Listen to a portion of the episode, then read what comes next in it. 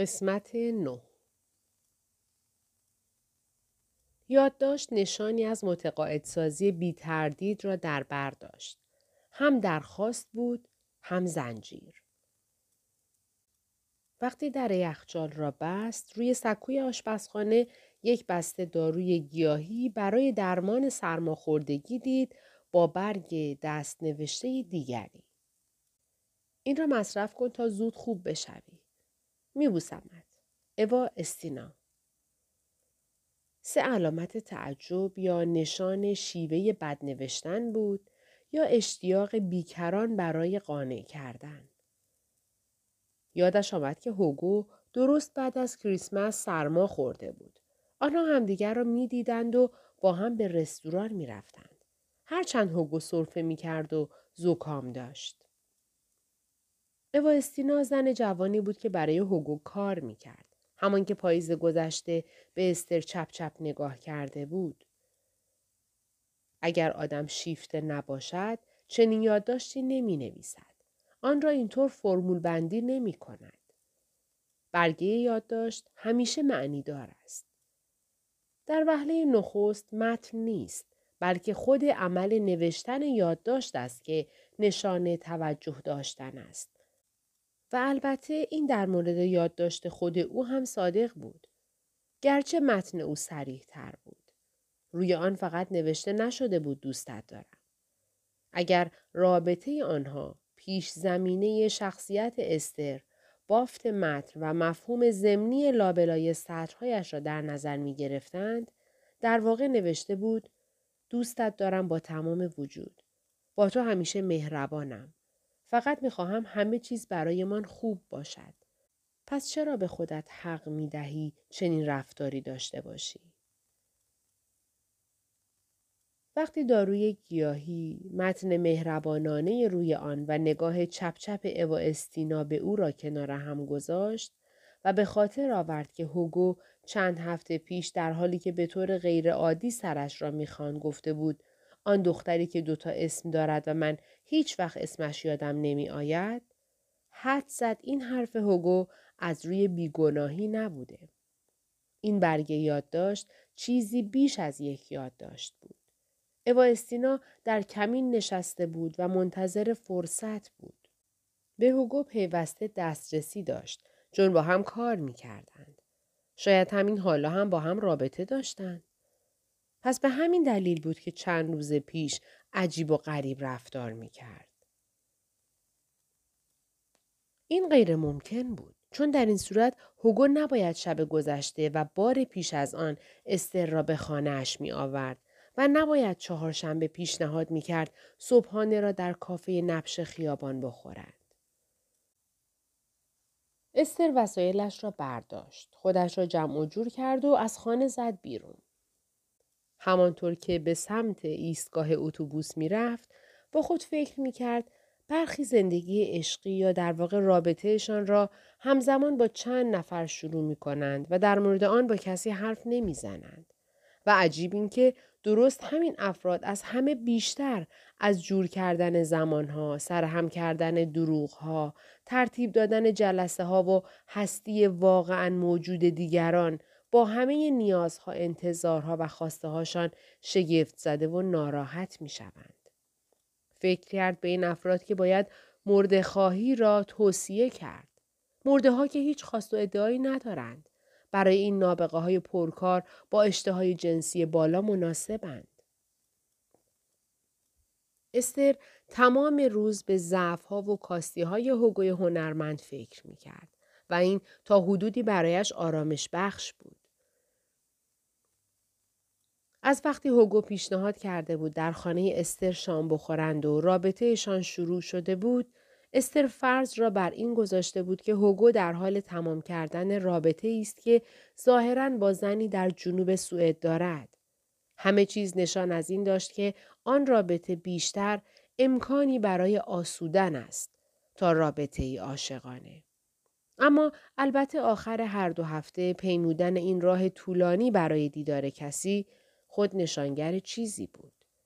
کسی برای راحتی چنین کاری نمی کند. فکر کرد هوگو مدتی طولانی صبر کرد. بعد پیش او آمد. چون میخواست اول به همه چیز سر و سامان بدهد و منتظر ماند تا رابطهش با استر زیبا شود. پاک و زیبا.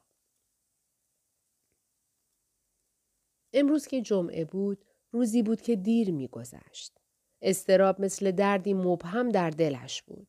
به خود میگفت دو انسان که وارد رابطه شده اند و عاشق یکدیگرند باید به هم اعتماد داشته باشند. خیلی چیزها حاکی از این بود که پیوندی خوب با هم برقرار خواهند کرد. حالا هم به جای نگرانی و تشویش بهتر است خونسرد باشد. از وقتی رابطهشان شروع شد، دیگر در مورد هیچ امر اساسی صحبت نکرده بودند، اما زمان آن هم می رسید. هرچه مهم است، زمان می برد. هر چیز زمان خود را دارد. همه چیز خوب است. همه چیز از آنچه او در آن شنبه ماه اکتبر رویایش را در سر می پروراند بهتر پیش رفته بود. آنچه در ماه‌های نوامبر و دسامبر اشتیاقش را داشت، رخ داده بود. هرچه درباره‌اش رویا پردازی کرده بود، به واقعیت پیوسته بود.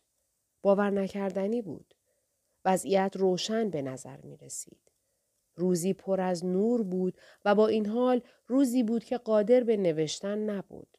همان تکه ناچیزی هم که کوشید بنویسد پر از عبارتهای بیروح بود که در متن بوی جنازه می پراکندند. روز جمعه به کندی می گذشت. معمولی ترین پرسشی که پس از اختراع تلفن طرح شده این است: چرا تلفن نمی کند؟ ساعت 2، 3 و 4 شد و هوگو تماس نگرفت. استر دراز کشیده بود روی تخت و ابر شلوار پوش مایاکوفسکی را می خواند. چون زمانی هوگو اشاره کرده بود این اثر مهم است. عنوان کتاب جالب بود و شعرش برخی نکته‌های برجسته داشت، اما بخش زیادی از آن تأثیری روی او نگذاشت. استر گاه از دست هوگو خشمگین می‌شد و گاه از عشق و عاطفه به هر چیزی که بر او زمانی اثر کرده بود یا متأثر از او بود سرشار می‌شد. استر تصمیم گرفته بود به او زنگ نزند. هوگو سخت کار می‌کرد. استر باید به او احترام می‌گذاشت و خودش هم آدمی مستقل، متکی به خود، بالغ و خودمختار می بود و بدون ارتباط مداوم هم از عهده کارهایش بر می آمد. گرچه استر فکر می کرد عجیب است که آدم نخواهد تمام وقت با کسی که تازه رابطه عشقی با او برقرار کرده در تماس باشد، باز هم باید نشان می داد آدمی است حرف شنو. کتابش را عوض کرد. شروع کرد به خواندن گفتگوهای سر میز هیتلر که آن را هم هوگو توصیه کرده بود. هوگو این کتاب را خوانده بود تا درک کند چطور می شود وضعیت به چنان شکلی درآید که آلمان زمان نازیسم شد. او می خواست از این راه نشانه ها را به موقع دریابد. هوگو همواره در همه جا نشانه های از نازیسم و فاشیسم نهان در نظام پارلمانی دموکراسی ظاهری غربی میدید. به خصوص وقتی با دراگان زیاد صحبت میکرد، این نشانه ها را آشکارتر میدید. استر کتاب را میخواند و مصمم بود امروز به هیچ وجه تماس نگیرد. استر زنگ زد و هوگو جواب نداد. ساعت 8 شد. استر از خود میپرسید هوگو به چه دلیل نمیخواهد اولین جمعه بعد از آغاز رابطهشان با هم باشند. این را درک نمیکرد، اما نباید او را زیر فشار میگذاشت. هرگز نباید کسی را زیر فشار گذاشت. فقط باید ملاحظه کار و مداراجو بود، بی آنکه این ملاحظه کاری حس خفگی پدید آورد. فکر کرد برای همه چیز توضیحی طبیعی وجود دارد. هوگو در مرحله کار دشوار و پرمشغولیتی بود. هوگو با او احساس امنیت می کرد و لازم نبود هر کاری می کند مدام به او اطلاع دهد یا برای او پیام بفرستد. پیوند معنوی آن دو ناگسستنی بود. یکدیگر را خوب می شناختند. آنچه استر قطعاً نباید انجام میداد این بود که خود را به خاطر فرستادن پیامکی که جواب آن را دریافت نکرد سرزنش کند و غمگین شود.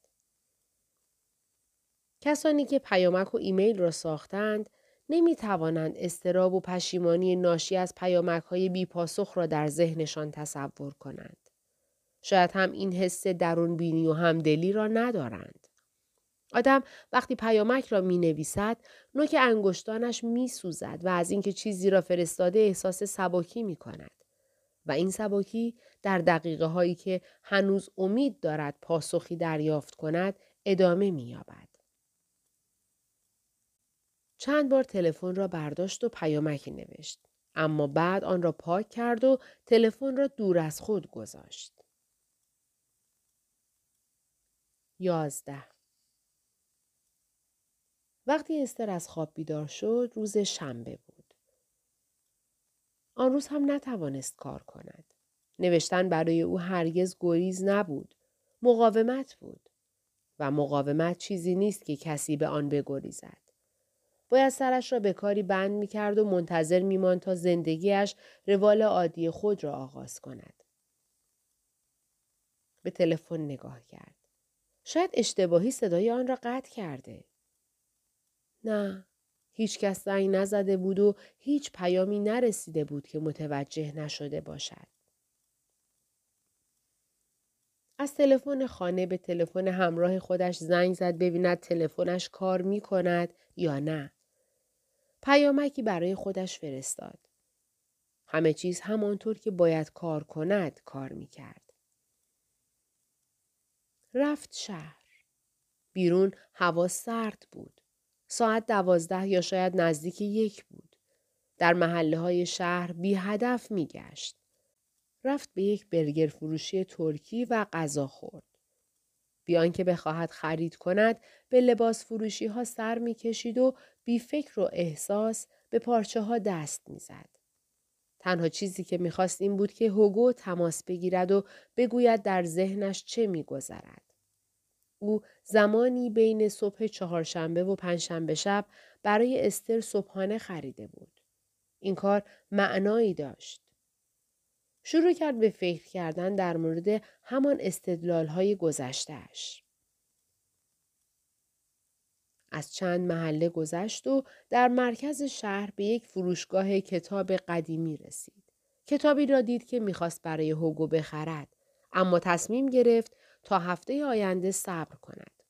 نمی‌دانست هوگو کتاب دیگری از او می‌پذیرد یا اصلاً می‌خواهد او را ببیند یا نه. آنچه را میانشان رخ داده بود نمی‌فهمید. بدتر از همه این بود که درک نمی‌کرد در میان چه ماجرایی است. آیا از او سوء استفاده شده بود؟ هیچ دردی سخت‌تر از نفهمیدن نیست. ساعت 3 بود. هوگو زنگ نزده بود. استر رفت به یک کافه. فنجان قهوه نوشید و به خاطر وضعیت پیش آمده یک شیرینی بزرگتر از معمول خورد. جلوش کتابی بود که می‌کوشید بخواند. ساعت 4 شد. رفت سینما و فیلمی هیجان انگیز در مورد یک مأمور CIA دید. از آن فیلم هایی که هرگز واقعاً ازشان سر در نمی آورد، اما حوصله هم ندارد بفهمد کجای فیلم را از دست می دهد. در حالی که فیلم ادامه داشت، با خود فکر کرد چقدر آسوده و سبک می شود اگر الان زنگ بزند. اگر الان زنگ بزند، همه گره هایش دوباره باز می شود و اعصابش آرام می گیرد. انگار اصلاً مشکلی وجود نداشته است و دوباره انسان خواهد شد. هوگو هم نمیتوانست تمام وقت کار کند، حتی اگر در مرحله کار شدید و فشرده بود. طرح داستان فیلم CIA را درست نفهمید. فکر کرد طرح داستان اینجور فیلم ها برای کسانی روشن است که آنها را می نویسند و می سازند، نه برای تماشاگران. آنها را طوری می نویسند که گویا رخدادها بدیهی اند. نویسندگان چنین داستانهایی از پایان به آغاز می نویسند، در حالی که بینندگان فیلم را از آغاز به پایان می بینند. در چند دقیقه بعد چیزی در ذهنش شکل گرفت که آن را چنین بیان کرد. معضل فیزیک، آنچه را که هنوز رخ نداده به یاد نداریم. معضل فلسفه، فقط چیزی را به یاد داریم که رخ داده است. معضل روانشناسی، آنچه را به یاد می آوریم که برایمان مناسب باشد. معضل سیاست، مردم حافظه دارند. معضل پزشکی، مردم حافظهشان را از دست می دهند. معضل عاشقان بد اقبال، خاطره آنچه رخ داده زندگی را تغییر می دهد. سالن سینما را نگاه کرد. تعداد تماشاگران اندک بود، اما کسانی که آنجا بودند فیلم را با توجه دنبال می کردند. شاید کسانی بودند که دائم رنج نمی بردند و دلتنگ نبودند. کسانی که هم حالا و هم وقتی فیلم تمام می شد زندگیشان را داشتند. ناگهان به شدت احساس کرد و در ذهنش مجسم شد که هوگو را همان شب می بیند. غذا می خورند، می نوشند، می خندند و عشق می ورزند. هوگو لحظه دیگر با او تماس می گیرد. استر با خوشحالی فریاد می زند و این کابوس به پایان می رسد. هوگو با صدای بلند می پرسد امشب چه کار می کنی؟ گرسنه ای؟ و استر هرگز با صدایش فاش نخواهد کرد چه حالی داشته است.